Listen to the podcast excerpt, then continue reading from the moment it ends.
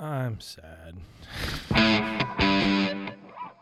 Welcome to Living Off the Land, the All Things Cleveland podcast, with your hosts, Jordan, Jimmy, Ryan, and Dan. Follow us on social media at the LOTL Podcast.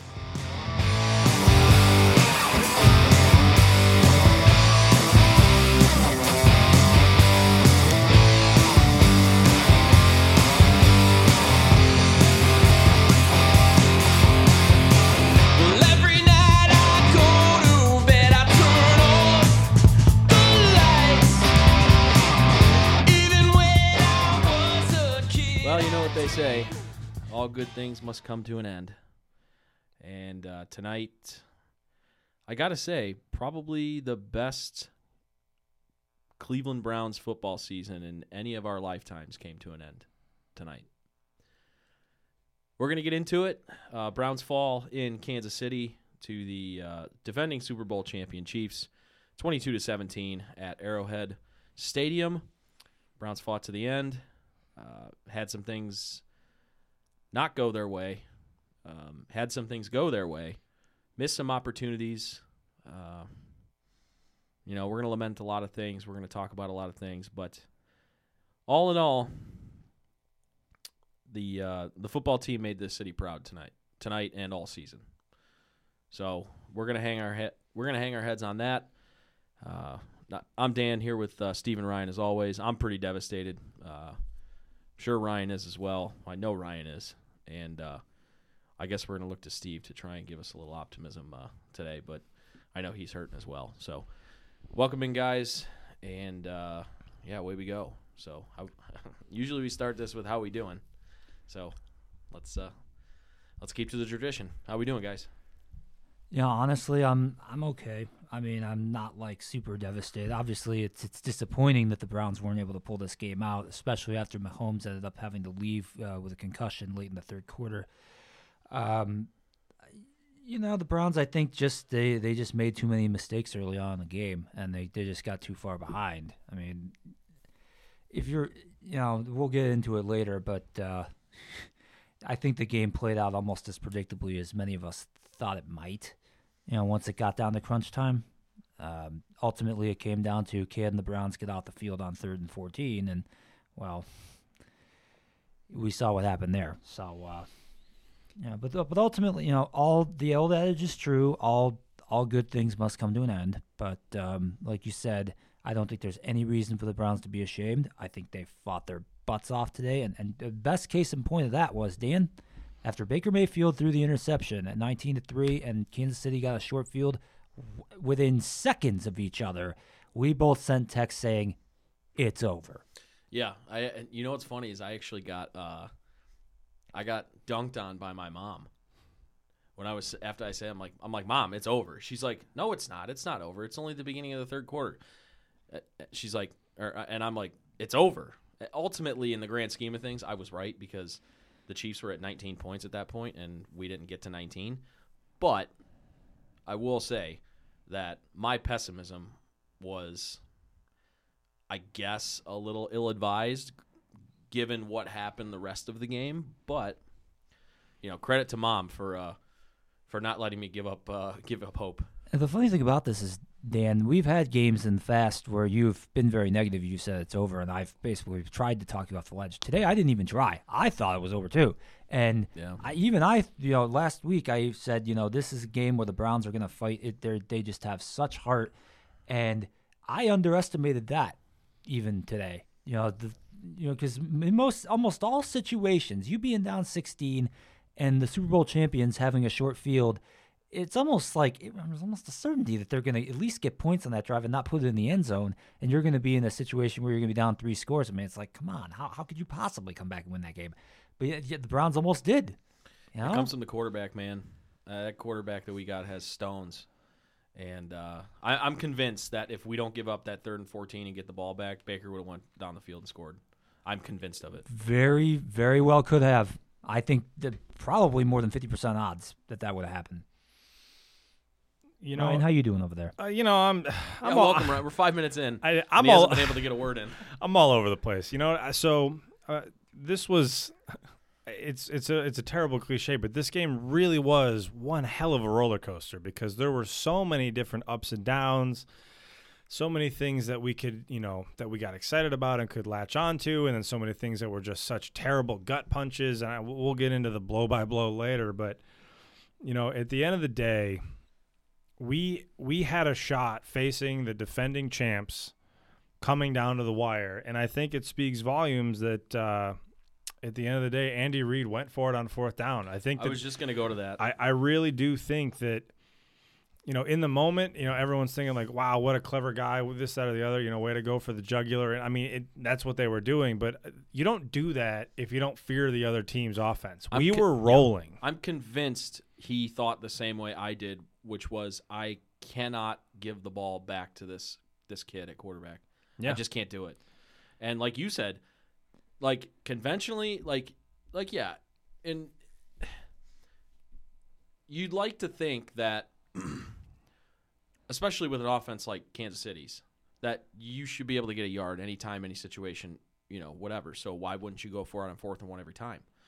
But as we saw in this game, and we'll get into the controversial no call down at the goal line right before the half with Rashard Higgins, but when Rashard Higgins catches that football at the 7-yard line and he turns it upfield, I mean, me, my dad, my brother had already gotten off the couch thinking we had scored a touchdown. And what happened? He gets blasted and fumbles the ball, and it goes, you know, out of the end zone for a touchback for the Chiefs. Like, there are so many things that, you know, it could be a low snap. Could, you know, we saw in the Steelers game, first snap of the game goes over Roethlisberger's head. For the Chiefs to not only line up and go for that fourth down, but to line up in the shotgun, in an empty set shotgun, was bananas. Yeah. I thought for sure that this was going to be a situation where Henne was going to, you know, with like 8 left on the play clock, he was going to walk up and then take the quarterback sneak. I thought for sure that's what they were going to do. And then when they snapped it in shotgun, I was like, what are they doing? And then, of course, I figured, okay, little out route to Tyreek Hill. Like, how are you going to defend that, you know? Yeah, well, there are ways you could have defended it, and we'll get into it. Jam him at the line of scrimmage, maybe.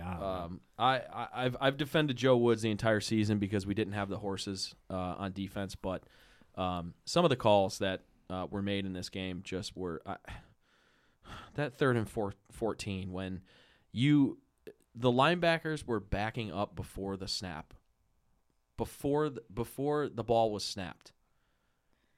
Like I understand it. You on 3rd and 14, you want to guard the first down marker, but the way you play defense allowed Chad Henne, a backup non-running quarterback, and yeah, he didn't get the first down, but he got 13.5 yards on 3rd and 14. I mean, our kryptonite all year has been this the 3rd and long. You know, how many times have we talked about this? 3rd and 7, 8, 9 plus. Yep. It's just that's been our issue all year long, and there really is no excuse for letting. Frankly, any quarterback, especially one who's a backup, especially one, like you just said, who's not known for – I mean, this wasn't Lamar Jackson. This wasn't Patrick Mahomes. And who, by the way, real quick, I do hope that Pat Mahomes is okay. Oh, 100%. You know, like we've talked about that. I never want to win because people get hurt, and I know that his loss – you know, Kansas City noticeably felt the impact of his loss, and I'm sure that was a factor in this game as well. But – head and neck injuries are not a joke, so I really do hope he's all right. Sure. With that said, he was tweeting after the game, so it seems like he's doing okay. Who knows? I mean, this isn't a Kansas City Chiefs post-game show, but who knows if he's going to be able to play in the AFC Championship game? And if he doesn't play, there's no way the Chiefs are winning in Buffalo. I saw that Mack Wilson and Patrick Mahomes actually had an exchange on Twitter after the game, which was good to see because. Apparently there's no hard feelings there. I had a tweet about this, and Miles Garrett opened his press conference, you know, obviously well wishes to Patrick Mahomes, but he talked about the fact that Travis Kelce was hot on the field after the game, thinking that, like, Mack Wilson was headhunting or something. Like, I get it. Like, he's protecting his guy. Like, I get it. I understand he's defending his quarterback, but there was nothing malicious about that tackle by Mack Wilson. That was just unfortunate. It was unfortunate that he hit his forehead on the turf, and it honestly really didn't even look like a bad collision with the turf with Mahomes. When he got up and like it looked like his left leg didn't work. Like, he got up and he tried to take a step and he looked like he was going to fall over. And you saw the glossy look in his eyes. He didn't look right. I mean, you saw guys like grabbing him by the pads and kind of holding him up and moving him around. I mean, he did not look good from the jump. Yeah, it's just one of those things where he got hit in like the I don't want to say right because it's not right that he got hurt, but he got hit in the right spot for, you know, the lights to go out there for a second. And man, it is a funny thing, the human head, the human brain, because compared to what we saw last night with Lamar Jackson, you know, him getting, you know, violently whiplashed backward onto the turf in Buffalo. I mean, that looked a heck of a lot worse than what Mahomes had to go through today. Oh, night and day. Right. And I mean, Mahomes had been dealing with that toe issue all game long before that too. I mean, so Mahomes was not right for the vast majority of this game. He's banged up, for sure. And I think that's part of it. That is part of what contributes to the score. That one of the things I was thinking of. I was looking for silver linings and I was grasping at straws. And one thing I will say is, we kept the score a lot lower than I thought we would. You know, a lot of folks considered this to be, you know, it was going to be a tight game within a score, you know, 3 to 7 points. I thought for sure both teams were going to get in the 30s, maybe even the 40s. Oh, without a doubt. And the fact that we kept that offense under 30 points. Now, I know that Patrick being out was a massive part of that. Sure. That's part of the game. But that does happen. Yeah, the fact that, I mean, that I don't care who's the quarterback. That team has so many weapons. I mean, you or I or Steve, we could be back there slinging the ball around every once in a while. And, I mean, with guys like Kelce and Hill and Hardman, man. Le'Veon Bell. God. Yeah, Le'Veon Bell. They didn't even have Clyde Edwards-Helaire today. Yeah, and Sammy Watkins didn't play either. Sammy Watkins didn't play. You know, so, you know, that offense is – they are awesome. There's no way around it. Make no bones about it. I know our defense is also not very good either. And so the fact that our not so great defense did find a way to step up. And I mean, because like credit where it's due, the fact that we were able to go from Baker's pick straight into no points. I mean, Butker should have put 3 on the board for them. That was doink. How many doinks had? There were 3, right? Tucker had 2, Butker had 1 today. And Butker had the 1. Yeah. Talk about and again, like those are the 2 best kickers in the league. Quality kickers having a hard time. And at least, I mean, Tucker, you can give him a little bit of benefit of the doubt because the winds were like 40 miles an hour in Buffalo or whatever. And hey, Parky Posse's dead. It's never coming back. But shout out to him today. He made his kicks. He did what he needed to do. Made a 46-yard field goal in the wind. I didn't think he was going to make that. No, I would have bet every dime I had that was not going through. Right, and he drilled it. Yeah. He drilled it. Credit to him, man. Like I said, Parky Posse's dead. It's not coming back. You know what's going to kill me? Who knows if he's even going to be our kicker next year? Well, that's what's going to kill me is that if this last-minute down-the-stretch heroics is what keeps his job. Yeah, saves his job. So, I'll be sorry. Yeah, I know. Thanks for hitting them, but get out. We got much bigger problems than the kicker. Yeah, and they're like, all on the defensive side. Like every position on defense. Can I also say this? This isn't meant to be a knock. This isn't meant to be a knock at anybody's toughness. This isn't meant to be a knock at the offensive line coach because I think we have the best offensive line coach in the NFL. Does any team get more offensive linemen hurt during the game than the Cleveland Browns? Well, I don't know what happened. We lost 2 tackles today. Who, mind you, by the way, Blake Hance showed up again. He was great. He played great. He better be on the borderline no difference. Yeah. When I mean Conklin went out last week. Yeah. Hubbard went out several weeks ago. Was that the Jets game, I think? Yeah, because the Jets game. Yeah, because we didn't have him for the Steelers. Yeah. And then today you had, Bitonio went out because of COVID. Teller missed 6 games this year. All that ankle Achilles stuff. And then today Wills went down. It's amazing our offensive line has performed as well as it has this year because we've had so many injuries on the O-line. You know, they've not been – I mean, Nick Harris, by the way, who filled in, he's already out. I mean – I'd be fascinated to know how many. Michael Dunn. Dunn. Who was awesome last week against the Steelers. Yeah. He got hurt, went out. Kendall Lamb came in today. He's not hurt right now. Not that I'm aware of, but I'd be fascinated to know how many Kendall different. Kendall Lamb got hurt. That's why Blake Hance went in the game. Oh, yeah, that's right. With the hand thing, right? Yeah, elbow, hand, whatever. I mean, I'd be absolutely fascinated to know how many different offensive line combinations we've had this year. A lot. Between all the guys and all the different. Because Kendall Lamb has been like a Swiss Army knife. He's played damn near every position on the line this year. Oh, yeah. And then Blake Hance, a guy named Blake, # a guy named Blake. Yeah. He came in and played left guard for us in the fourth quarter last week. And then he came in, it was the third quarter, I think? Second quarter? Something like that. He played a while. And I mean, tell you what, he earned himself. Played left tackle for us. Yeah, he earned himself some money tonight. Between the past 2 weeks, he's definitely earned himself at least a 1 or 2 year deal. And I guess this is more a compliment on our offensive line coach. The fact that our offensive line was still so highly rated this entire year. You can't with all the you know, moving and shaking of the guys getting hurt and getting COVID and, you know, all that stuff. So you can't put the durability issues on the coach. You know what I mean? Like, he can only coach the tech. I mean, it's not like they were doing anything that was radical to put them in harm's way. It was just normal stuff. I mean, it's what happens when 300-pound guys are all stepping on each other and rolling on each other. And I knew as soon as Wills went down in the first play, I'm like, he's not coming back in. No. You can't have a tackle with a bum ankle. It's just not going to work. Hard time. Guard, you could possibly get away with it, but tackle in their drops on pass sets. No way. Not on a bum ankle. Can't do it. It's that was tough. But I tell you what, I mean, kudos to them. And again, Baker got sacked, I think, twice today. Yeah. Twice. Yeah, I tell you what, Baker had a night, man. I know he threw that pick. That sucked. I mean, but that was his second pick in 11 games. Like 10, 11 weeks, something like that. I mean, he has done such a 180 from last year. And what I love about it in this game too is that, so, yeah, he threw the pick, and that sucked.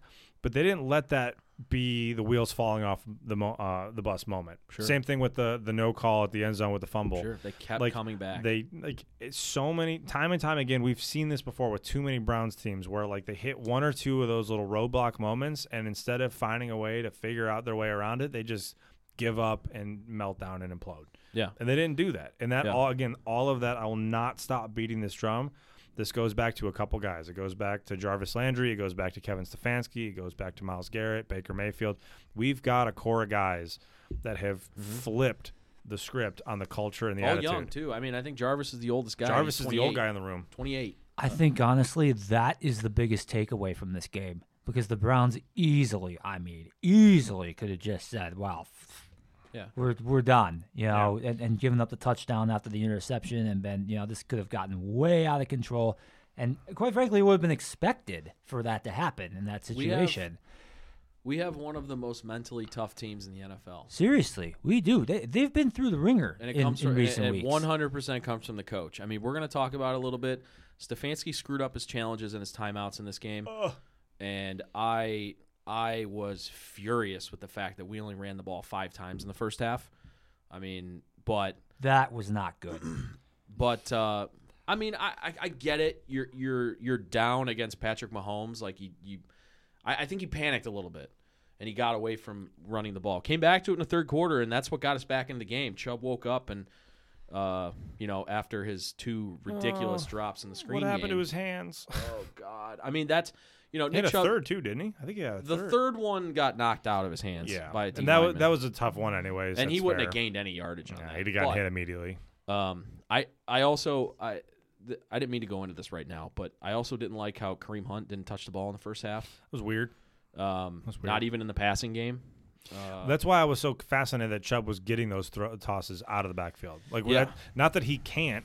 He had a rough time tonight, but – that's typically a Kareem thing. Sure. So maybe that was Kevin trying to catch Kansas City off guard by, you know, Hunt's in, so they're going to throw out of the backfield, so they left Chubb. I don't know. Maybe, maybe this could have been a checkers thing, and that got away from him a little bit. The burning question I have is, did Stefanski think that Kareem was not able to mentally handle this game, and thus he didn't want to put him on the field? Because it was bizarre how they – just didn't use it. He just wasn't part of the game plan, it seemed. Potentially. I also think, you know, a lot of people were tweeting about how Kareem Hunt didn't get used, and our buddy, shout out Matt Steigerwald in our group chat, he was another guy that brought it up, not on Twitter, in our text chat. You know, most games throughout this year, Chubb gets the first series, Kareem Hunt gets the second series, and then they kind of just run the hot hand, like, at least throughout the rest of the first half. They didn't do that today, and I think some of it had to do with the fact that the Chiefs' offense was just on the field the entire first half. Like we've lamented all year, the Browns couldn't get off the field. The Browns have the worst fourth down defense in NFL history by percentages. Not this year. NFL history. No, that doesn't surprise me in the slightest. I mean, and I would be fascinated to know what the third down stats are, because they can't be a whole lot better. Can't be much better. Because you don't get to that many fourth down opportunities. You know what I mean? Like, can't be much better. Like, it's just, we can't, I don't know. I keep going back and forth between, like, Is it just simply that we don't have the personnel on defense, or is it a Joe Woods thing, or is it the combination of both? And it's in all likelihood it is some sloppy combination because nothing exists in a vacuum. Sure. But there was just this defense. I just can't get over how bad they were against the third and fourth and long situations. It's nutty. It just shouldn't. If they were even 25% better, if they were a fraction better on third and fourth down, this is a wildly different game. For me, it comes down to the linebackers. We can't cover running backs out of the backfield, and we can't cover tight ends. We haven't been able to all year. Like, I get it. Travis Kelce's the best tight end in football. He's going to get his. But that third down to essentially ice the game, where BJ Goodson was just in no man's land and had no idea that the running back was going out to the left. Yeah. Obviously that hurt. And I love BJ Goodson. Like, played hurt today, played on a sprained shoulder. We have the worst linebackers in football. Well, yeah, I don't know if you could name a worse unit. Taki's improved a lot this year. He's been opportunistic with interceptions, and he's good in the running game. But like, if you told me that, I mean, he stinks. All of our starters, I would be fine keeping any one of them as long as they were second or third on the depth chart. I'd be cool with keeping our starting linebackers if they were no longer starters. Right. If we had guys, if BJ Goodson and Taki were my second string guys, I'd be happy as a clam. Yeah. And then who knows about Jacob Phillips? He needs to stay healthy, and then he's a rookie, so maybe he improves year two. Yeah, but they definitely. I think we're drafting 25th or 26th, which we're not going to get into draft talk today because that's not the time. But whoever the best linebacker on the board is, that needs to be our pick at 25. I mean, that or potentially edge rusher. Yeah, replacing Olivier Vernon is going to be big because, frankly, I don't think he comes back next year. I think someone else is going to pay him too much. Probably. I think that he cashed in hard, or he will cash in hard on the second half of this season. That's if he's able to come back, man. Yeah, that's an Achilles tear, and he's on the other side of 30 now as a D lineman. I feel like somebody will overpay. Somebody out there desperate. He was very productive this year. I'm not knocking him. His numbers were godsend great when Miles got COVID. Oh, absolutely. He arguably better when Miles was out, which doesn't make any sense. And he's very good against the run. That's something I did not realize until this year. Very good against the run. Yeah. I mean, I'm not exaggerating. We could draft a guy at any position on defense. Oh, right. And I maybe in the first round, at least, maybe not corner. I'm going to give Greedy one more year. The second year of injury nonsense, who's to say he's going to be anything? But I would say edge rusher, maybe not interior. I like our interior line right now. Who knows if we re-sign Ogunjobi. Yeah, I was thinking about that. It's unfortunate, but I feel like with all the contracts that we have to consider this offseason, he could end up being the odd man out. And he could also do a Joe Schobert where somebody else overpays him to go away, and we just can't match. Yeah, exactly. And so I would hate it because I really like Larry. Yeah. I also know that he did have, at least the start of this year was not great for him. He got better as things went along, but I mean, everybody on our defense struggled. Let's be real, that's true. But I know a lot of it. I know a lot of it has been because of COVID, but Miles hasn't been the same player second half of the season. Yeah, no, and he was fighting through all kinds of. I don't know if he was. Oh, he was. That's not me. That's not me to downplay what he did today. The guy was a warrior. I mean, I'm almost positive he tore like an abductor. He's got like a hip issue or a sports hernia or something was clearly not right with him, and he still fought like hell. I think it was my dad said it looks like he tore an ab muscle, which I guess is. I guess it's – oh, yeah, you could tear it. Abdominal oblique, hip flexor, it looked like hernia. An oblique because he kept trying to go like this with his arm and, like, try to, like, stretch the muscle. Yeah. So I wonder if he – you know. Whatever it was, he's clearly not right. But, honestly, if you told me that we drafted an edge rusher, a linebacker, a safety, heck, even corner, honestly, I would not have an issue with any of those.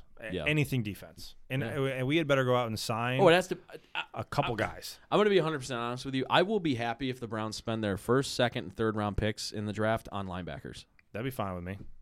Because the corner thing, I hear you. Free agency happens before the draft. I anticipate us going veteran free agent at corner. Stephon Gilmore. Let's go big. Ball out, baby. I mean, just throw your nuts on the table and go for it. Yeah. Hey. I don't just but you know, you have Denzel, who's still young. If Greedy comes back, he's still young. You have a lot of young depth guys. Kevin Johnson is the one veteran we have there. I think there's a spot for a veteran corner. Is Kevin under contract, or was he another one-year deal? That was he might be a 1 year. I forget. He might be a 1 year. Yeah, I don't know. A lot of we have a lot of like Carl Joseph, Sendejo. Oh no! Kevin Johnson. Will we ever do without employee 23? Employee number 23. Good Lord! Hey, you know what? The last two games we haven't heard his name, so that's a good thing. Credit where it's due. You're right. Credit to Sendejo. Yeah, you did not get blasted by Tyreek Hill. Yeah. Oh, I don't know. Yeah, right. I mean, safeties. I like Harrison. I'm cool with Ronnie Harrison sticks around. Harrison's great. I kind of want to get into it. I don't want this to be like an off-season show yet. I feel like we need to get into this. Talk about the best rule in football. Yeah, and the blatant miscall. Insane. The blatant miscall that forced the worst rule in football. Of course, we're talking about the Rashard Higgins fumble into the end zone at the end of the first half. Guys, I don't know where to begin with this one because there's so many layers to this. And of course, I said this after it happened. I said to my brother and my dad, I'm like, you guys know we're going to lose this game by less than a touchdown now, right? Because we got – literally, it's one thing for something like that to happen in the middle of the field during a drive. That directly caused us to not score a touchdown. Directly. It wasn't a hit that happened, you know, in a scrum on a running play, you know, even on like a third down or whatever. That happened. That was clear and obvious. There was no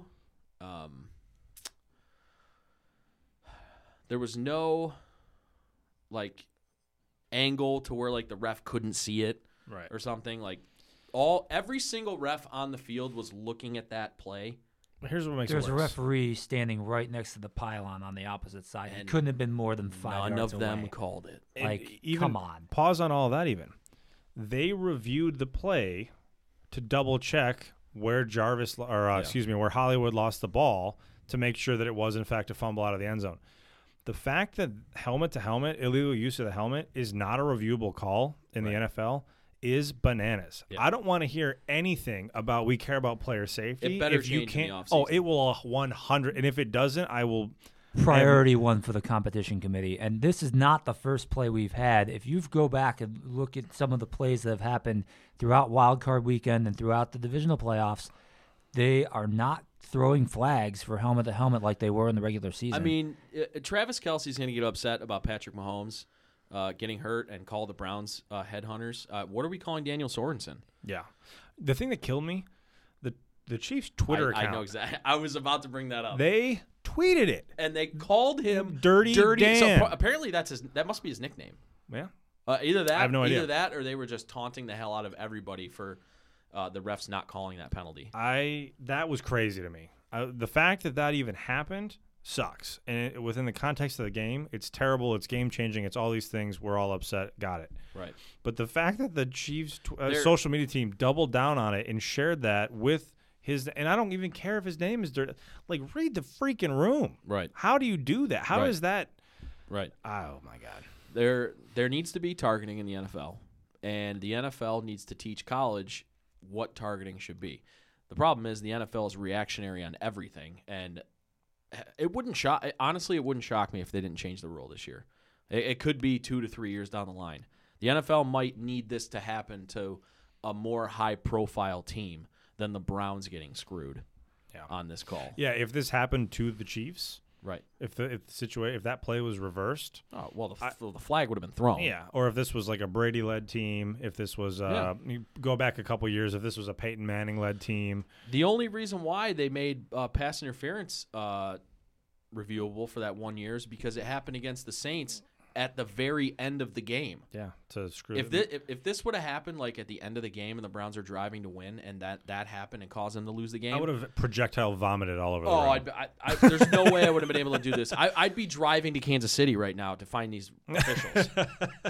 Yeah. It gives you an idea of what Saints fans went through after the NFC Championship in 2018. That was gutting. 100%. Think about how different the context of the situation is. Ruined Super Bowl 53. Well, yeah, that's for damn sure. But this game, 16-10, feels a hell of a lot different than 19-3. Oh yeah, yeah. Let's just say the ball's out at the 1 yard line and we fail to get in the end zone. We're still probably talking a field goal. What was the margin of victory today? 5 points. There you go. How many points? Even if we missed the extra point, yeah. How many points is that play worth? 6. What's the margin of victory in the game? 5. Yeah. And again, who knows if we end up scoring that touchdown, if things end up, there are a whole different variables that may have changed throughout that game. Like Patrick Mahomes maybe doesn't get hurt or something like that. But, I mean, come on. Yeah. No, there's a lot of things that could have, should have, would have game, all that jazz. But I tell you what, that leads into the worst rule in football. The dumbest rule in all of sports. And I feel at least somewhat validated because all of the major, network Everybody. Football people, fans of other all teams, of the folks on Twitter, other players. It's like you said, analysts on every single network. Everywhere. Everybody was tweeting that's the dumbest rule in the NFL. And Dan, you said this. The idea that a team can quote-unquote force a turnover without actually recovering the ball is crazy to me. Right. And so, again, if you want to penalize a team for fumbling into the end zone, maybe the ball goes back to the 20-yard line or to the reverse touchback or to the the original line of scrimmage, right, or pick a thing. There could be so many different arguments on that where the ball should go back to, and that's fine. But the idea that the defense takes over the ball, I saw somebody talking about, well, Rashard should have known, blah, blah, blah, and should have gone out at the 1. And I'm like, in what world? We're at that point in time, we're getting ourselves into a shootout with Patrick Mahomes and all of his weapons. Right. I don't blame Hollywood for a second for doing what he did. I don't blame him either. Stefanski kind of alluded to that fact in the postgame where he says, we teach our guys, hey, don't extend the ball unless you like absolutely know you can do it. And Bill Belichick actually teaches us, the Patriots, that they teach to not extend the ball. Yeah. Unless you're at the pylon and you're going out of bounds and you're trying to get it over the pylon. Got it. But it's a fair. I'll point. Say this: human nature. In that moment, you're in a playoff game, and you could possibly score the biggest touchdown of your life and get your team back into it. I don't fault Rashard Higgins one iota. And actually, I'll find it. So. What he did was just instinctual. When he caught the pass, he was already starting to stumble, and I don't think he had already looked forward by that point. He was already across the 5 yard line. So, for all we know, he didn't even know that Sorensen was coming at that point. So, and he certainly didn't expect to get clocked in the side of the head. Right. I know. He should expect to get hit, but not like that. Well, yeah. If Sorensen even hits him, but doesn't hit him in the helmet, Rashard Higgins doesn't fumble that ball. Mm-mm. The fact he got hit in the head was so jarring that he lost control of his firm grasp of his hands on the football, and that's what made it come out. And also the fact that if this would have just happened 2 feet further, that ball would have been across the goal line, and it would have all been moot. Or 2 feet further back, it may have just gone out of bounds at the 1 yard line. True. So it's a really short range in which we just really got screwed, basically. So here's after Stefanski talked about we don't teach our guys to dive and reach unless whatever we don't teach that, but obviously human nature kicks over. Stefanski followed that up by saying, Rashard Higgins is a warrior. He's battled all season long. I'm never going to doubt that kid's effort. Unfortunate play. I'm proud to coach him because he gives it everything he's got. If anybody was wondering if Rashard Higgins is going to come back and be a Brown next year, I think that quote probably solidifies it. And I don't think Baker Mayfield's going to allow Rashard Higgins to play anywhere else but Cleveland next year. We cannot allow that. He's been so good, and I don't know what the deal has been for the past two regimes, but until, for the entire Freddie year and early into this year, all of the all the issues with how maybe he's just like a jerk behind the scenes or something. But I haven't heard any of that. No one's heard any of that. I think some of it came down to his practice habits and maybe his knowledge of route running and stuff like that. Which I don't know. I'm not at practice, but I can't think of anything else. I don't think he's a bad guy. I think his teammates like him. You know, you saw him celebrating with his Instagram Live videos and the post game after the Steelers game last week and all that. I don't think it's that. I think sometimes maybe he has a little bit of an attitude issue where he maybe thinks he's better than he is. Like, we all love Rashard Higgins, but he's not very physically gifted as much as like a lot of the other great receivers in this league. But needless to say, I freaking love the guy, and I don't care. Give him a 3-year, $15 million contract. Go ahead. Just bring him back. If he's cool being our number 3, because make no bones about it, as long as Jarvis and Odell are in town, he will be no higher than number 3. Which I'm. We'll have time to get into this. I think Odell's going to be on the Browns. I think he will be. I think I read somewhere that his the dead money if we trade him or something is like astronomical. He's big money. It would be expensive. But right now we have it. So yeah, I mean, yeah. I just want to take, and I know again I'm getting back into the offseason stuff. I want almost every dime we have, because most of this offense will be back. I'm sure there will be pieces, parts that there's some 1-year deals on offense too, or some expiring deals. I'm sure of that. I don't know how much longer Treader's under contract, for example, things like that. He just signed an extension this offseason. Oh, did he really? I think he's good for another 2 years. Oh, perfect, because I did not know that. Regardless, our entire offensive line will be back. Most of that line should be the tight ends. Njoku. I tell you what, man. Which, shout out to him. He had a hell of a game today. Massive. Also, it was fun. Probably the best game he's ever played as a Brown. I tell you what, he just earned himself a contract with somebody else for damn sure. Like, somebody else will see that and be like, "Yep, we'll pay for that." It's gonna be hard. It's gonna be hard for unless we can somehow get him on the cheap. It's gonna be hard for us to re-sign Njoku because he won't come back, because we've already given Hooper the big money deal, and then. You know, he struggled a little bit his rookie year, but I'm sure the coaching staff in the front office still love Harrison Bryant. Oh, yeah. Well, think about how bad Njoku was with his hands early in his career. Yeah. And then look at fast forward to today. So, Travis Kelce, George Kittle, and I'm not saying that Harrison Bryant's going to be on those guys' level. I mean, that's impossible to project. But those guys weren't superstar tight ends when they first started. It takes time. George Kittle was a late-round draft pick, pretty sure. Yeah, it'll take time.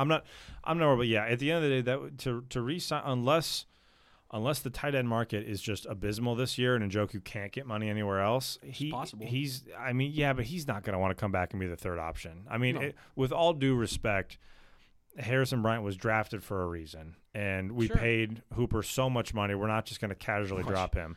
We dog on Hooper. That guy earned every single cent of that contract on that fourth down catch late in the game. That catch was unbelievable. That kept the things alive. Which I still don't think was a catch. What about that catch don't you think was a catch? It hit the ground. His hand was under it. That doesn't matter if the ball doesn't move.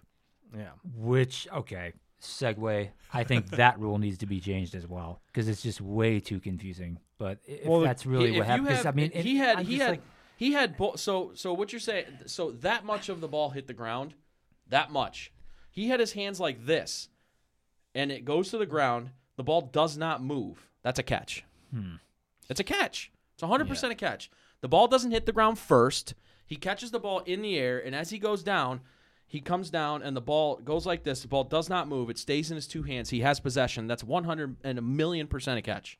You couldn't imagine my relief when I saw the Browns snap the ball and there wasn't a challenge, because I thought for sure that was going to be that's because I think the Chiefs knew that they would have lost that challenge. Yeah, I would have loved a challenge, because that would have been a timeout of theirs gone. But right, that's a nice segue, by the way. Yeah, so yeah, well, that's Boom. I was going to say all this catch, no catch nonsense. The guy who, whoever is responsible for like, hey, challenge or no challenge, the little birdie in Kevin's ear, had a bad day at the office.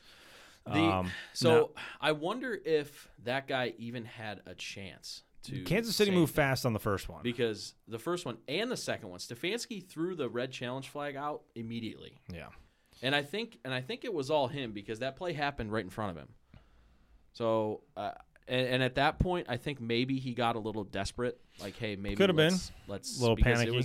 Right, because, you know, we had just punted. That was that I think there was about, 5 minutes left at that point. Chiefs had the ball. And that was the first down play. They just went deep to Tyreek. Yeah. And it looked like he went down and the ball kind of popped up. And I was like, that ball hit the ground. Like that, I thought that ball hit the ground. It didn't, obviously. Mm-hmm. Stefanski must have had the same thought that we all had in Real Speed, that, you know, with that ball bouncing around, that you couldn't have held on to that. Yeah. Which, I think he was a little desperate there, which I didn't like, because I think having the timeout in the fourth quarter is more valuable than – because I get it. It was like a 20-yard pass play. But if – let's say you win that challenge.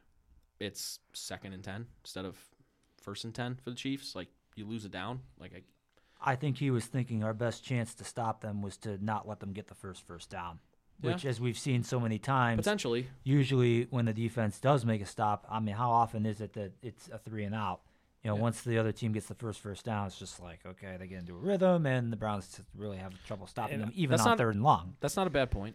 And I going back a step before that, I really wish we didn't even punt. So it was 3rd and 11. In my mind.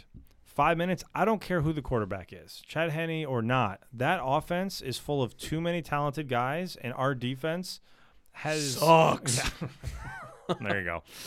I wish we just truly said, hey, we've got 2 downs to figure this out, and instead of getting just those first 3, I wish we did something where we were able to get, 5, 6, 7, 8 of those yards and then go for it on 4th and less than 5. Yeah. I would have just rather gone that route, because I didn't feel good about giving the ball back with that, at the end of the day, hindsight's always going to be 20/20. But knowing our defense and knowing the skilled position players, I mean, nobody would have predicted Chad Henne running for 13.5 yards. That was hilariously gut-wrenching.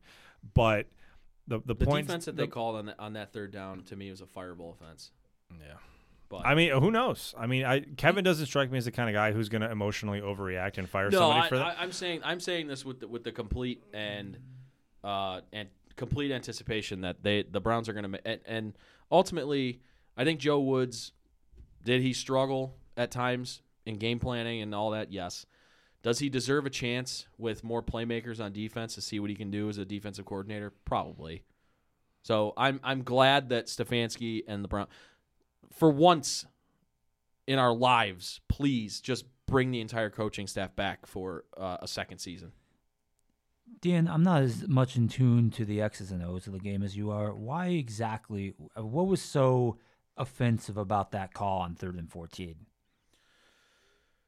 Well, I didn't like the fact that our linebackers were dropping back into their drops before the ball was even snapped. I think at all times, I don't care who the quarterback is, at all times, I think you need to have a linebacker that's at least in tune with where the quarterback is. I mean, he didn't. It's not like it's not like he got out and ran and broke like 3 tackles to get to. He still didn't get the first down, but essentially he got the first down. He didn't get touched until he was 12 yards down the field. Right. And it took a really good tackle to keep him from getting the first down. I mean, as soon as he got out of the, rush lanes of the defensive line, and I saw that there was no linebacker there, I'm like, game's over. Hmm. Is it just my imagination, or when the tackle was made on that play, it was almost like a tomahawk chop, like attempt to try to get the ball out? Yeah, MJ Stewart came really close to getting that ball out. And if he did that, we wouldn't be talking about this at all. Mm. But he didn't get it. So, I guess no crying over spilled milk. But that was, I mean, at some point, I guess to Joe Woods' defense, it doesn't matter what defense you call there. If Chad Henne scrambles for 13 yards on 3rd and 14 with the game on the line, that's a player issue. That's not... There should be a player out there who has the ability to recognize what's happening as the play's going on. That's fair. And figure out a way to stop him. If it was Mahomes, who's more athletic, okay, that's one thing. It's 48-year-old Chad Henne who doesn't run to begin with. Right. Rush essentially ices the game, rushing for a first down on 3rd and 14. Because I'm thinking your primary responsibility here is 3rd and 14. Now, we were debating before the play, was Kansas City just going to run the ball and punt? I mean, I didn't think so, and obviously that's not what they thought either. But so your thought is, okay, we just need to cover long enough for either our D lineman to get home, or if he does manage to scramble out, you know, we've got guys around the I think where we got into trouble was we had so many guys down the field. We didn't have those 2 or 3 guys just, you know, camping around the first down line to wait for the quarterback when he's coming out. With it being Chad Henne in there on 3rd and 14, if it were me, I know we lambasted Greg Williams calling a zero blitz on a Hail Mary attempt. I would have blitzed the hell out of Chad Henne on that play.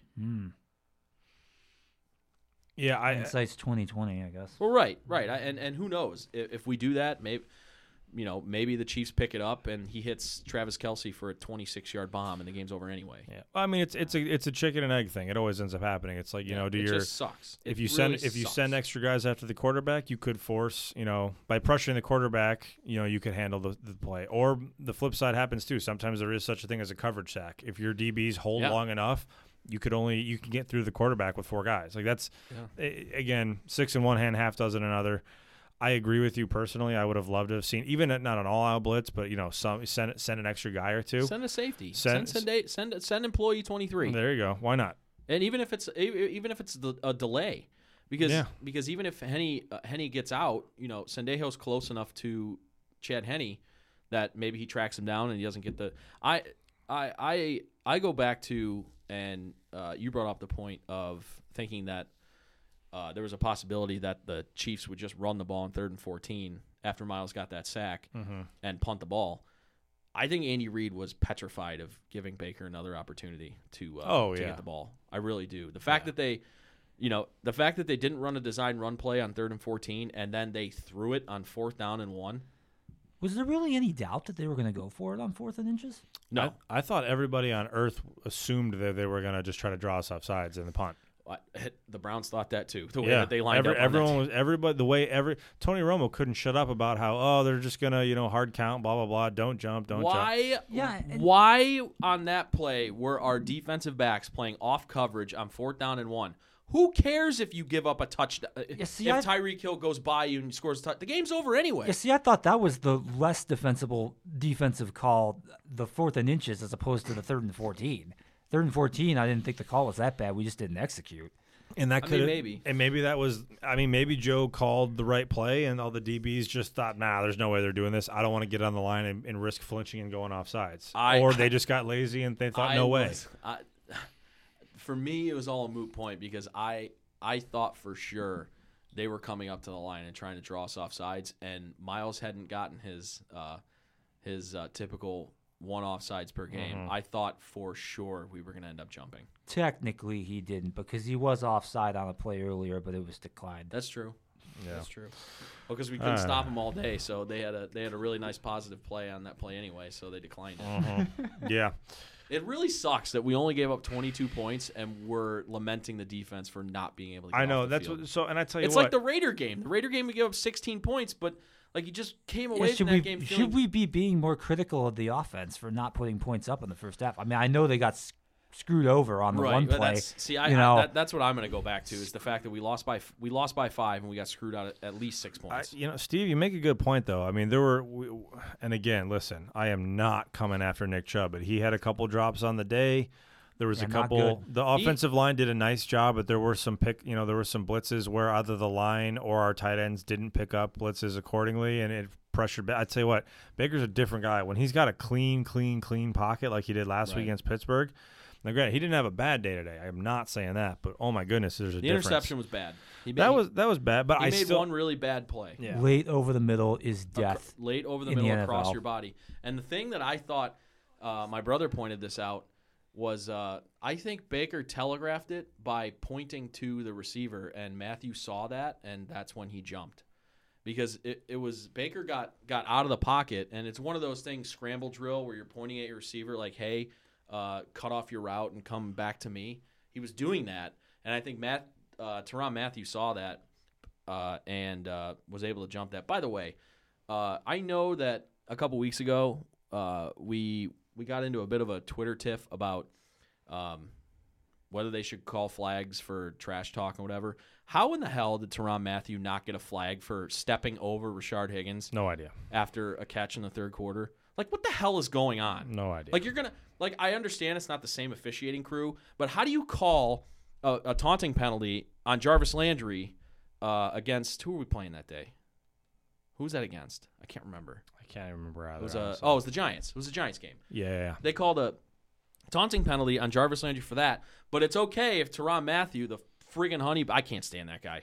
But it's okay for that guy to literally – pull a Draymond Green, like what he did to LeBron in the finals, and just step over Rashard Higgins after he burned him for like a 20-yard catch.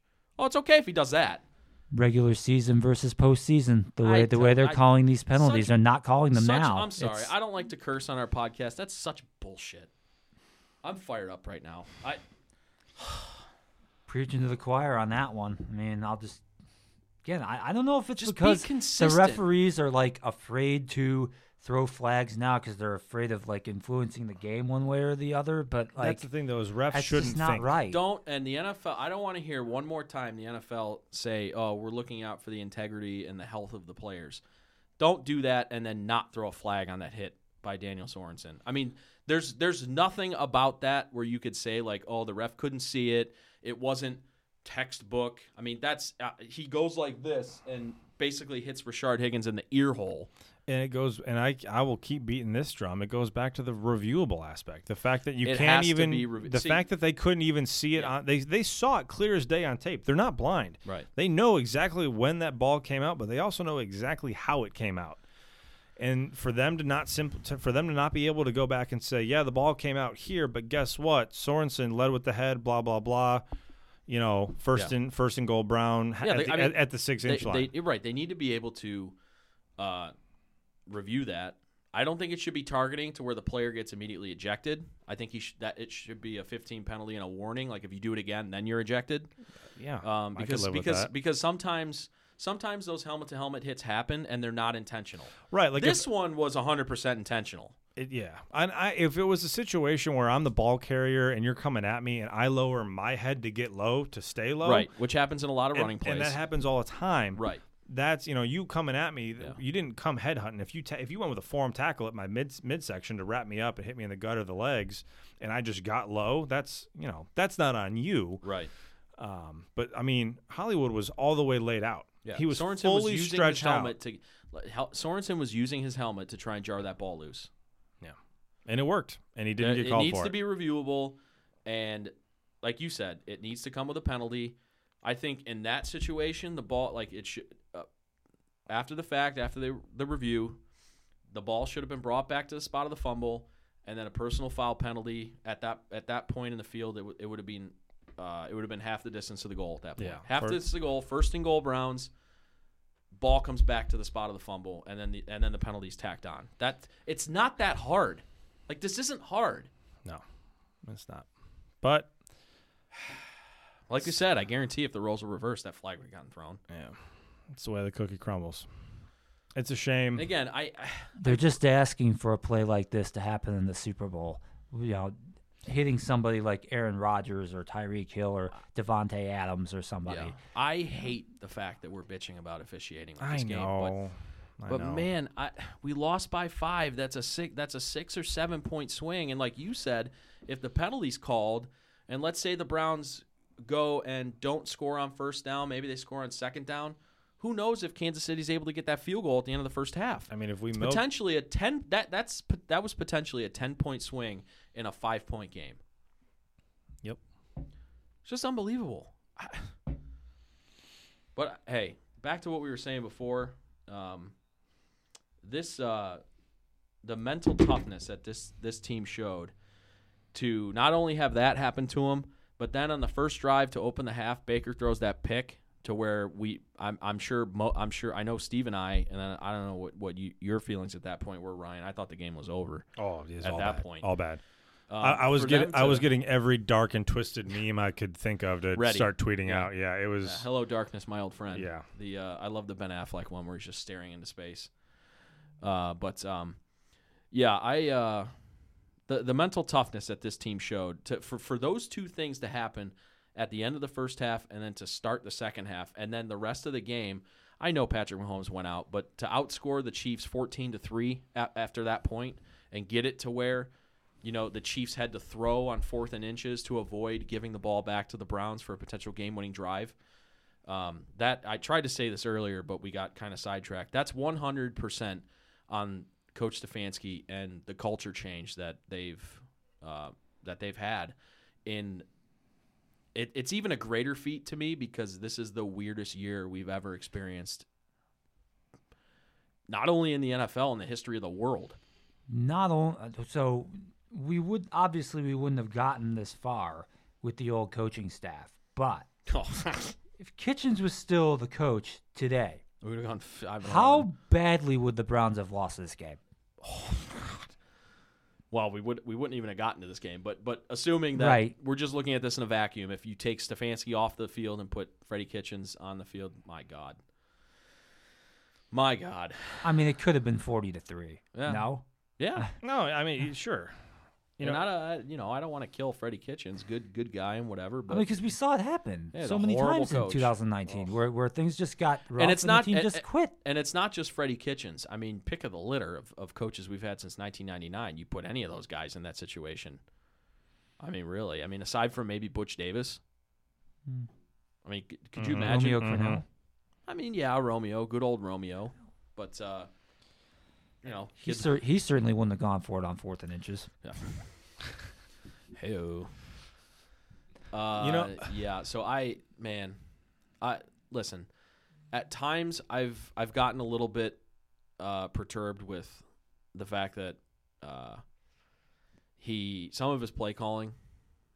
The bottom line is we went 11-5, and we won a playoff game this year, beating the Steelers in Pittsburgh. So I can't bitch too much. This team was 0-16 3 years ago. Yes, and we just lost a nail biter to the defending champs in the second round of the playoffs. I'll say this: he's quite possibly the worst at picking coaches.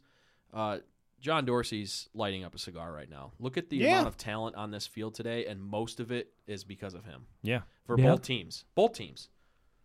The guy drafted pretty much all of Kansas City stars, and he's drafted or traded for all of ours. If he didn't need... I mean, even look at guys that didn't play. He traded for Olivier Vernon, who had a great year this year, went out with the injury. Odell Beckham Jr., wasn't having the greatest year, but you can't deny the talent. And I don't want to hear all of this, we were better without OBJ. How did the Browns offense look without a deep threat today? You think a deep threat would have helped a little bit? Soften up? I'll tell you another thing. It looked to me like the Kansas City Chiefs defense knew exactly what the routes that our receivers were going to run before they ran them. I didn't think we had a wide-open receiver all day, except for that Higgins play. Could have been that Antonio Callaway signing. Yeah. I'm serious. They signed. Did you know that, Steve? Yeah. They signed Antonio Callaway to like a future contract. Yeah, which is pretty much like, hey, tell us what you know, and we'll throw you a couple shekels. Do you really think that he knew what? No, he didn't know what he was doing when he was here. He certainly doesn't know what we're doing now. No, I'm just he didn't. Too busy. That's like trying to cheat on. That's like trying to cheat on a test, looking at the person beside you, but they don't even know what the answers are. Right. Maybe Dorsey's a little sour that he got ousted the way he did in Cleveland. He called up his buddy Andy Reid and was like, "Hey, this is what Higgins is good at. This is what Jarvis is good at. This is what blah blah blah blah." I'm not saying he did that. I'm just John Dorsey deserves a little bit of credit for the amount of talent that was on the field today because he drafted almost all of it. Let's be perfectly clear. If he wasn't so bent on having a yes man as a head coach, he'd have hired Stefanski like Dee Podesta, and we would have gone the route of Stefanski without doing the whole Freddie Kitchens. Another guy that's lighting up a cigar today. Job well done, Dee Podesta. Not only keeping his job throughout all the muck because he was part of 1 and 31, and I'm guessing, judging by the moves that he's been influenced them making since, he's probably not a big reason why they went 1 and 31. He's kudos to the Haslams for keeping him around, but like you said, he wanted to hire Stefanski last year. Yeah. And they decided to listen to Dorsey. Dorsey didn't want analytics. Dorsey wanted a yes man. Right. And the rest is history. If it wasn't for his ego and his attitude with regards to that aspect of the thing, I mean, in terms of drafting talent, finding free agents, making trades, Dorsey was spectacular. Fantastic. For both franchises. The culture doesn't change you know, Stefanski deserves a lion's share of changing the culture in this organization, but so does, we've talked about it, so does Jarvis Landry. And that doesn't happen if, you know, John Dorsey doesn't trade for him. I mean, he traded a bucket of peanuts for him because the Dolphins didn't want to pay Jarvis. And kudos to him. He, as soon as they traded for him, he paid him. How great is it going to be? First of all, we're not on red alert right now for a potential coaching firing and then going through a coaching search. Also, how great is it that we don't have to try and determine whether Mac Jones is going to be a good NFL quarterback or not? Right. Thank God, because I don't think he is, but people might disagree with me. Well, it'll be that or that BYU kid.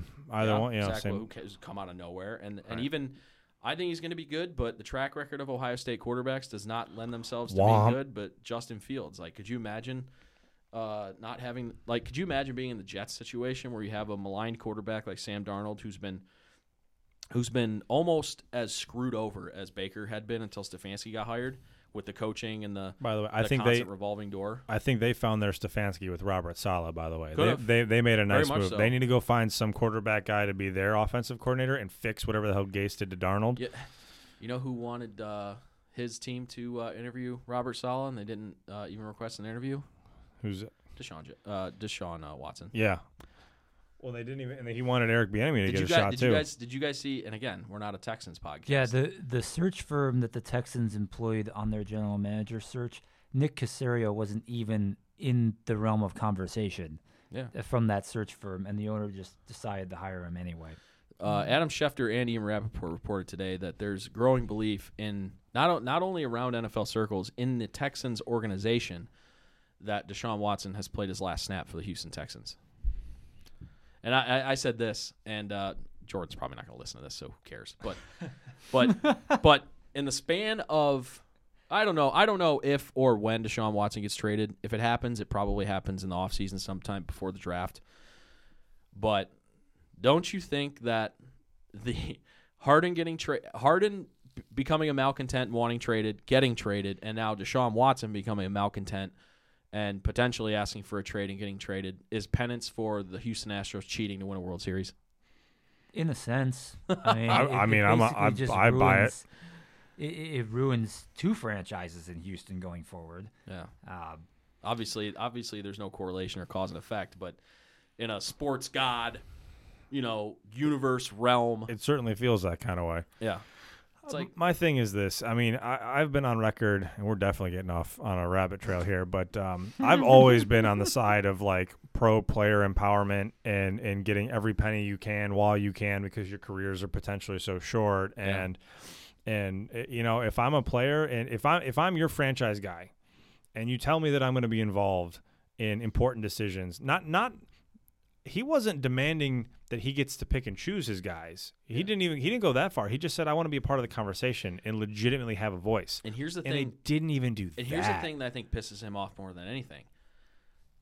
The organization told him, yes, you will be part of it. Yeah, they straight lied. And then went behind his back and just hired whoever they wanted. How do you think that that's going to go over? How are you that dense? How are you that? I mean, granted, this is the same owner that made that famous comment about you can't let the prisoners run the prison or the inmates run the asylum or whatever he said. Yeah. Like this is not a particularly savvy owner. The funniest thing about all of this is they gave him his contract. Oh yeah, like he got the contract he wanted, and they still screwed it up so bad that he. Potential. He hasn't officially asked for a trade yet, but that's kind of the way that it seems like it's going. He still wants out of there. I wouldn't blame him. You know, that organization is a dumpster fire, man. This is another thing, and I'm not even trying to pile on them because there are other bad organizations out there. But again, this goes back to what we were just talking about. How nice is it that we're not talking about head coaches? We're not talking about first-round draft picks so much. We're not talking about this kind of massive organizational dysfunction. Yeah, we're talking about, okay, so we clearly need to get it better on the defensive side of the ball. Sure, we clearly need to get it better at one of these two positions, and you know, here's some free agent target. We're talking legit strategy, not oh my god, hit the nuclear button, blow it up, reboot, fire everything. You know what I mean? Like, yeah, granted, it's a small sample size. We're just getting into this thing, but we finally have a little bit of what could be an honest-to-God stable foundation, and that feels so good. It's very hard to fix everything in one off season. Yeah, no, that doesn't really happen. The great thing is that instead of being like all geeked up for the draft like we usually are every year, which I mean, some people are still going to get up for the draft, and that's fine. Oh, I would, but I mean, I'm not going to get geeked up for it in the beginning of February, but middle of April, I'm still going to, because number one, hopefully, and I pray to God that people are actually able to go. The draft is here. This year. It is, and you know that's a big deal. Yeah, honestly, but let's think about something else here.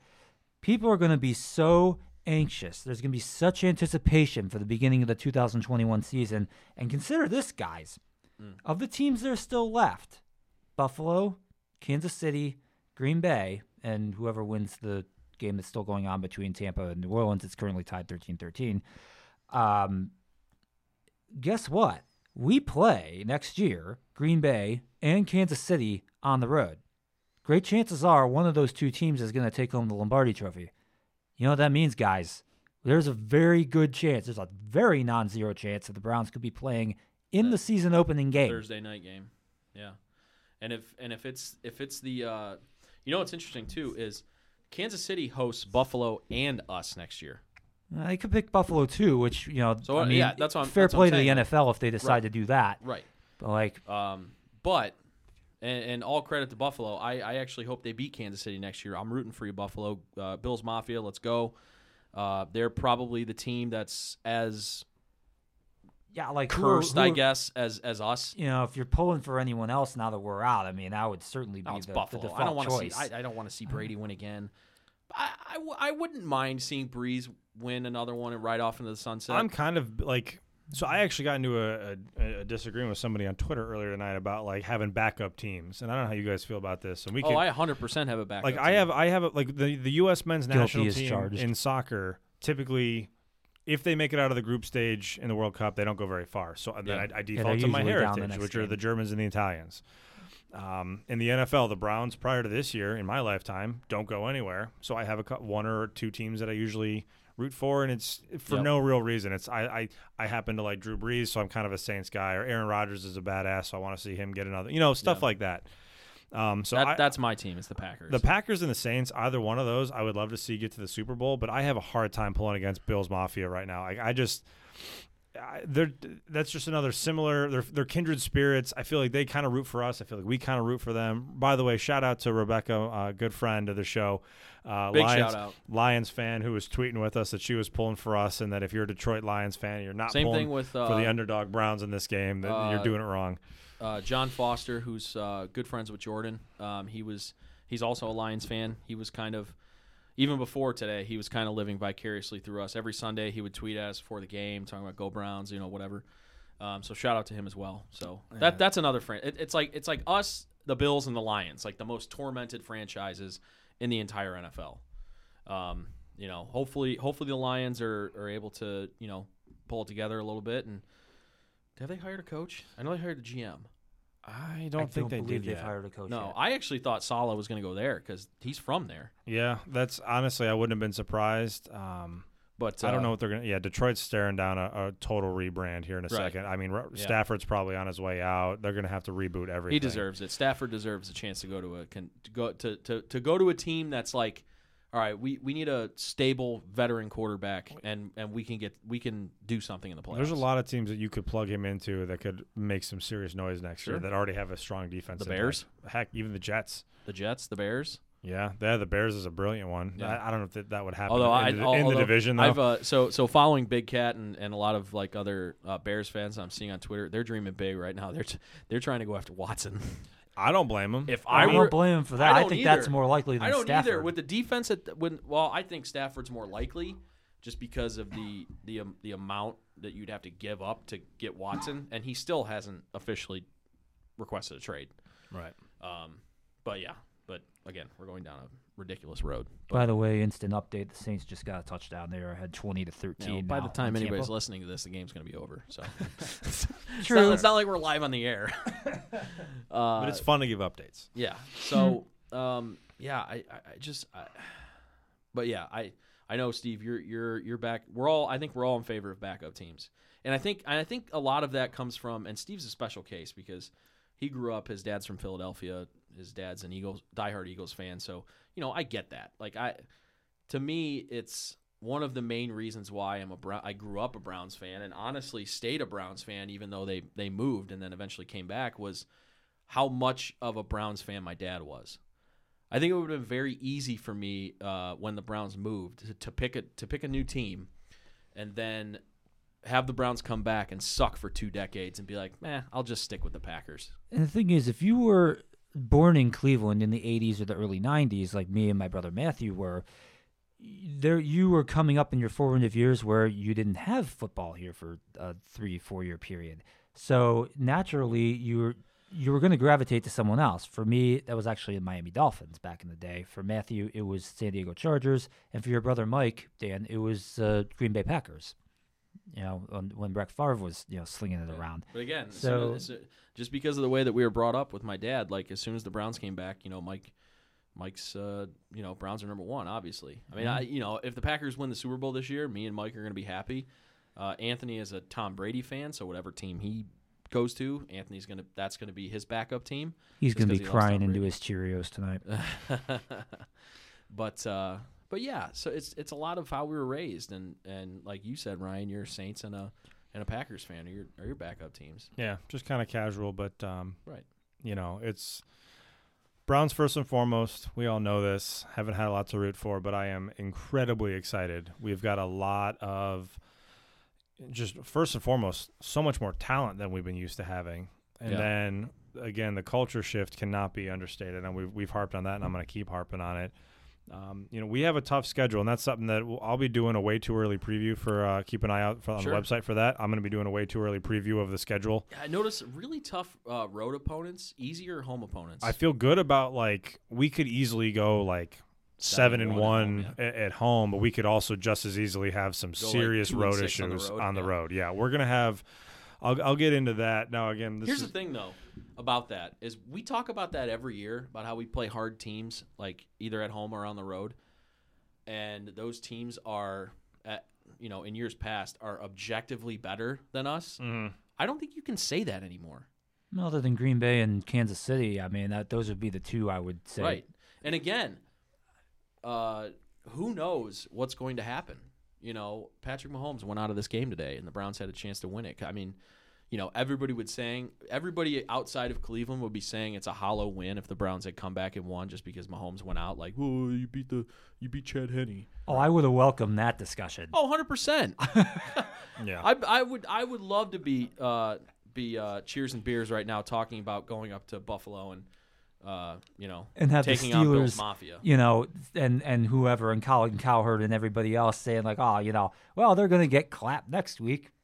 It's like, keep making the same prediction. You're eventually going to be right. Hey, Chase, how was that clapping today, by the way? Yeah, 5-point loss to the champs. To the refs. That had a little bit of help. Yeah. But, I just kind of wanted to, you know, we're going long here, but I kind of wanted to end the show and talk a little bit about just, like, what the Browns accomplished this year, because I think we need to spend at least a couple minutes talking about it. Absolutely. I look at it. Here's the biggest thing, and here's the biggest reason why I'm so excited. There are two factors. When you look at an NFL franchise, there are two factors to where you look at and you're like, okay, I see that this is a successful organization, and this is a successful organization into the future. Mm-hmm. You know, we had 2007 when we went 10-6, season of dreams, whatever. But I think, especially, you know, hindsight's 2020, and looking back on it, we probably should have pumped the brakes a little bit and said, okay, Romeo Crennel's our head coach, and Derek Anderson, who came out of nowhere, is our quarterback. With this team. And with any team, the two factors are who's your coach and who's your quarterback. And I think this year answered both of those questions emphatically, that we have both of them. We have the coach and we have the franchise quarterback. We had no idea what Stefanski was going to be when we hired him. A lot of people hated the hire. Mm-hmm. Baker was a little iffy in a lot of people's eyes. Some people doubted it. I know Ryan and I and Steve, to a lesser effect, once he started proving it more, came on board. We never got off the Baker the Baker boat, I guess. We were co-captains on the Baker boat all year. All the way. And we saw the fruits of that labor because we took a lot of crap for it. True. A lot of slander. And I'll tell you what, the way that the kid played down the stretch, leading us into the playoffs, he accomplished something that no Browns quarterback has accomplished in 17 years. He beat Pittsburgh in Pittsburgh. No crying about, oh, you beat our backups. Pittsburgh had everybody there, and he beat Ben Roethlisberger in Pittsburgh. Which is something that Steeler Nation has not taken well over the last week. No, really have not. Yeah, and they're taking like some sort of victory lap on Twitter for the Browns losing to the Chiefs. Like, talk about not acting like you've been there. Yeah, well, that and frankly, it only makes your loss look worse. Like, yeah, right? Do you not understand that if you lose to a team that ends up losing, like, your loss now somehow seems worse? Right. Like, how's that? You look like a petty child, man. But yeah, we've talked enough about them. I like what you're saying, like the things that we have going for us. I mean, like we have emphatically answered those two questions. And then I'll take that a step further. One of the next most important things in football and is the offensive line. Can you control the trenches? And it's one of the biggest reasons why Baker was so successful this year. Kevin Stefanski is going to be the coach, in my mind, should be the coach of the year.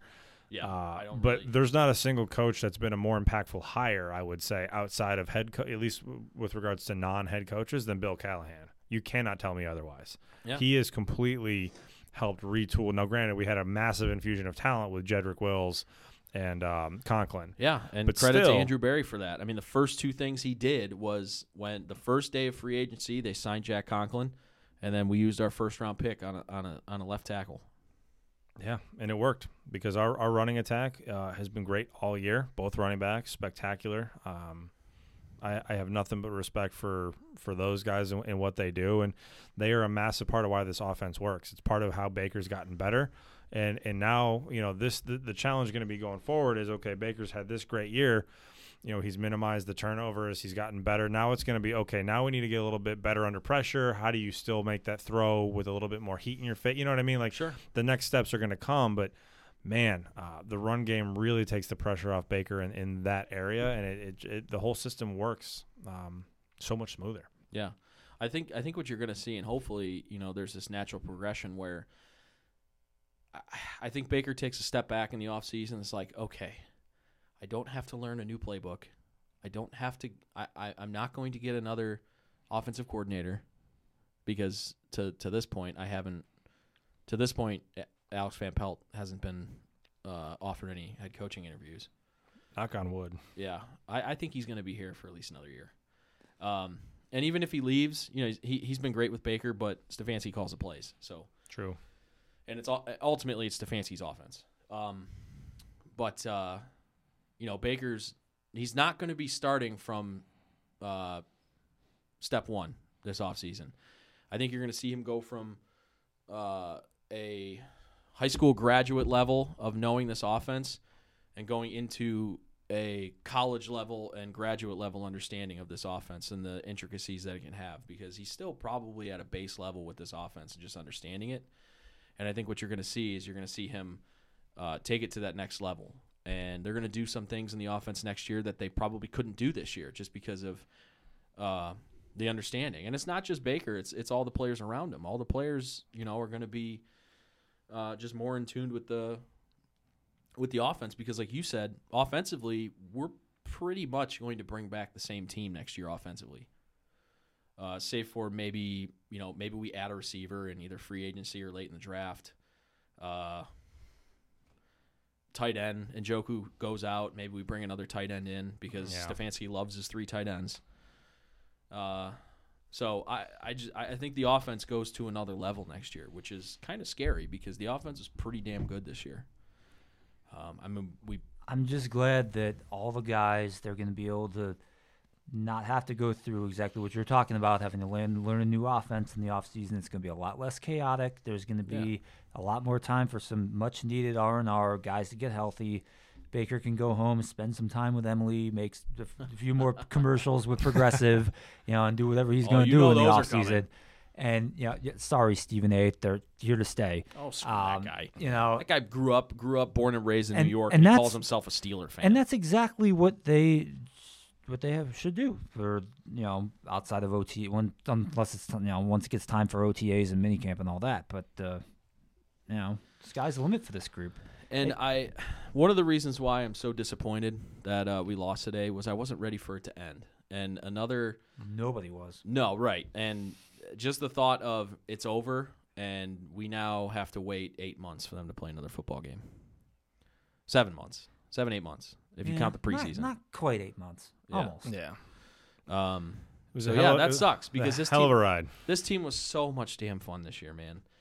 From the progression of Baker, from the way that the season that Nick Chubb and Kareem Hunt had, just the fact that we're just, you know, like Wyatt Teller said in the video after the Steeler Juju opened his mouth, it's just the same old Browns, mm-hmm. Same old Browns.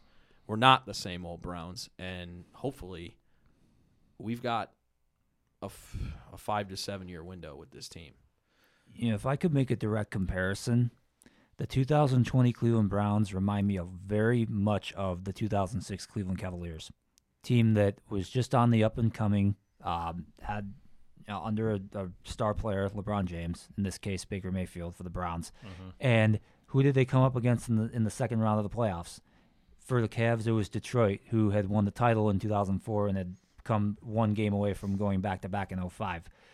Very similar situation, came down to a decisive game. You know, obviously in football, it's only to one game and out. In NBA, you know, you have a 7-game series, but even for the Cavs that year, it went to game 7 with Detroit. So, you know, the next year the Cavaliers were in the finals. So it's, I mean, I think all of us would certainly take that sort of a leap in 2021. That would put us in the Super Bowl. Just hope Baker doesn't take his talent somewhere 3 years after. Without a title. No. It's a little different in football than it is in the NBA. So I don't think Baker's going anywhere. No, he's not. And it's going to be interesting to see if the Browns not only pick up his fifth-year option, but after his performance down the stretch in the second half of the season, talk about a long-term extension for him. So I hope he gets it, obviously. I've been a Baker supporter since day one. I remember tweeting during the Rose Bowl, his senior year at Oklahoma, when they lost to Georgia in overtime to go to the national championship, I remember tweeting QB1, and knowing then that's who I wanted the Browns to pick with the number 1 pick. So it's like great to come full circle with that and be proven right on something, because Lord knows we've been proven wrong on a lot of coaches and a lot of quarterbacks. I don't know what you're talking about. We don't do that here in Cleveland. Yeah. What are you talking about? Yeah. So, but yeah. Thank you, Browns, for a great season. Hell of a run. I said it to start the show. Best season since I've been. I'm sure people will be like, "Oh, that's pretty pathetic," but I mean, it is what it is. It's the best season a Browns team has had since we've been back. Yeah. Statistically, we got further than any other team. Well, since they've been back, yeah. Since I've been alive, it was the same as '94, but. I mean, I don't remember it. As far as my working memory goes, this is it. Seriously, you know what I mean? Yeah, like right. I was 4 years old the last time that happened. You were just a couple years older. Yeah. So, certainly in my adult lifetime, this has been the absolute best. And it sucks and it's heartbreaking. And it's an interesting debate. Like, would you have rather have gotten blown out and known without a shadow of a doubt they were the better team? Or does it suck a little bit more? Have had knockdown, drag-out arguments about that our entire lives. Yeah. Most of them are a bit about the Cavs. Yeah. But, yeah, I hate getting so close and losing that I'd almost rather just get blown out. Like, I know that we weren't. I know Steve doesn't understand that line of thinking. Yeah. But I don't know if I have a good answer on it. Maybe I'll marinate on it later. I think for right now I'm just trying really hard to reflect on the fact that We weren't even supposed to be here. We said it last week. We're playing with house money, and 100%. God Lord, it would have been great if we would have been able to pull this thing out. But like I've said it before, we went toe to toe with the reigning champs and had a shot coming down to the literal wire. Kudos to this Browns team. We've dogged plenty of position group, coaching staff. I mean, the scrutiny is real, but the great thing is. now that we have expectations. We have the ability to scrutinize these guys, and we haven't always had that before. No. So, you know, it's going to be a long off season. I already want Browns football back, so I'll be excited when we start to do some off season stuff and some draft prep. And I'm thankful for this because after the debacle of last year, and obviously this was before Ryan came on board on the podcast, I didn't know if we were going to do this again this year because I don't know if I could have taken it again. Because there was some episodes last year where, for whatever reason, Steve wasn't able to make it, and I had to do post-game shows after losses by myself in my apartment. Probably not fun. Those were awful.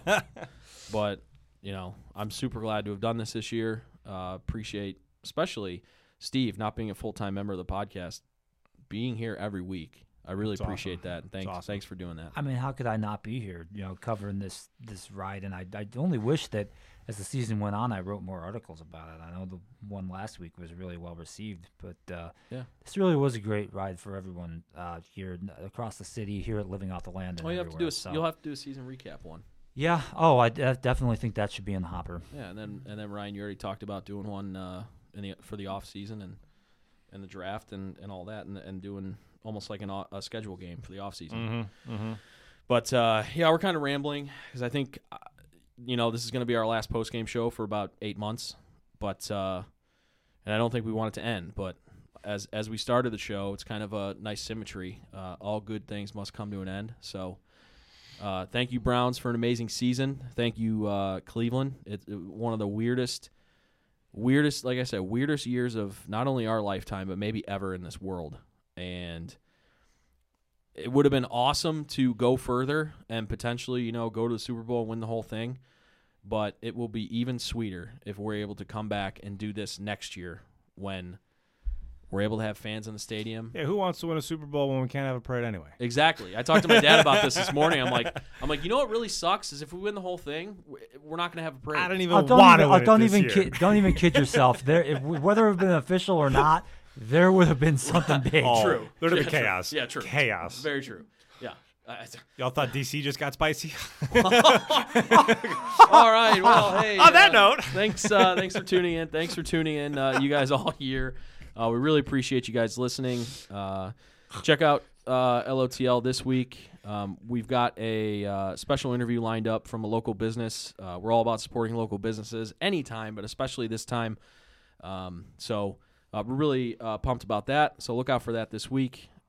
Check out our website, lotlpodcast.com, where you can listen to all of our embedded links. Follow us on social media at the LOTL Podcast, and we'll catch you guys on Tuesday night, and when you listen to it on Wednesday. But for the Deerfield Gridiron postgame show, that's going to be a wrap on the 2020 season, and we'll catch you guys. We'll probably start doing we'll do our season preview show probably middle end of August. So about 7 months, we'll get it back going, and we may pop in for a draft show or something like that or whatever. But it'll be considerably warmer and sunnier than it is right now. Hey, absolutely, can't wait for that. Although I will say, January hasn't been too bad with the weather. No, at least for usually. But anyway, I'm Dan again with Steve and Ryan. We will talk to you guys next season, but for our normal listeners, LOTL 144 will be out this week. Thanks, guys. Go Browns. Bye. Have a good night.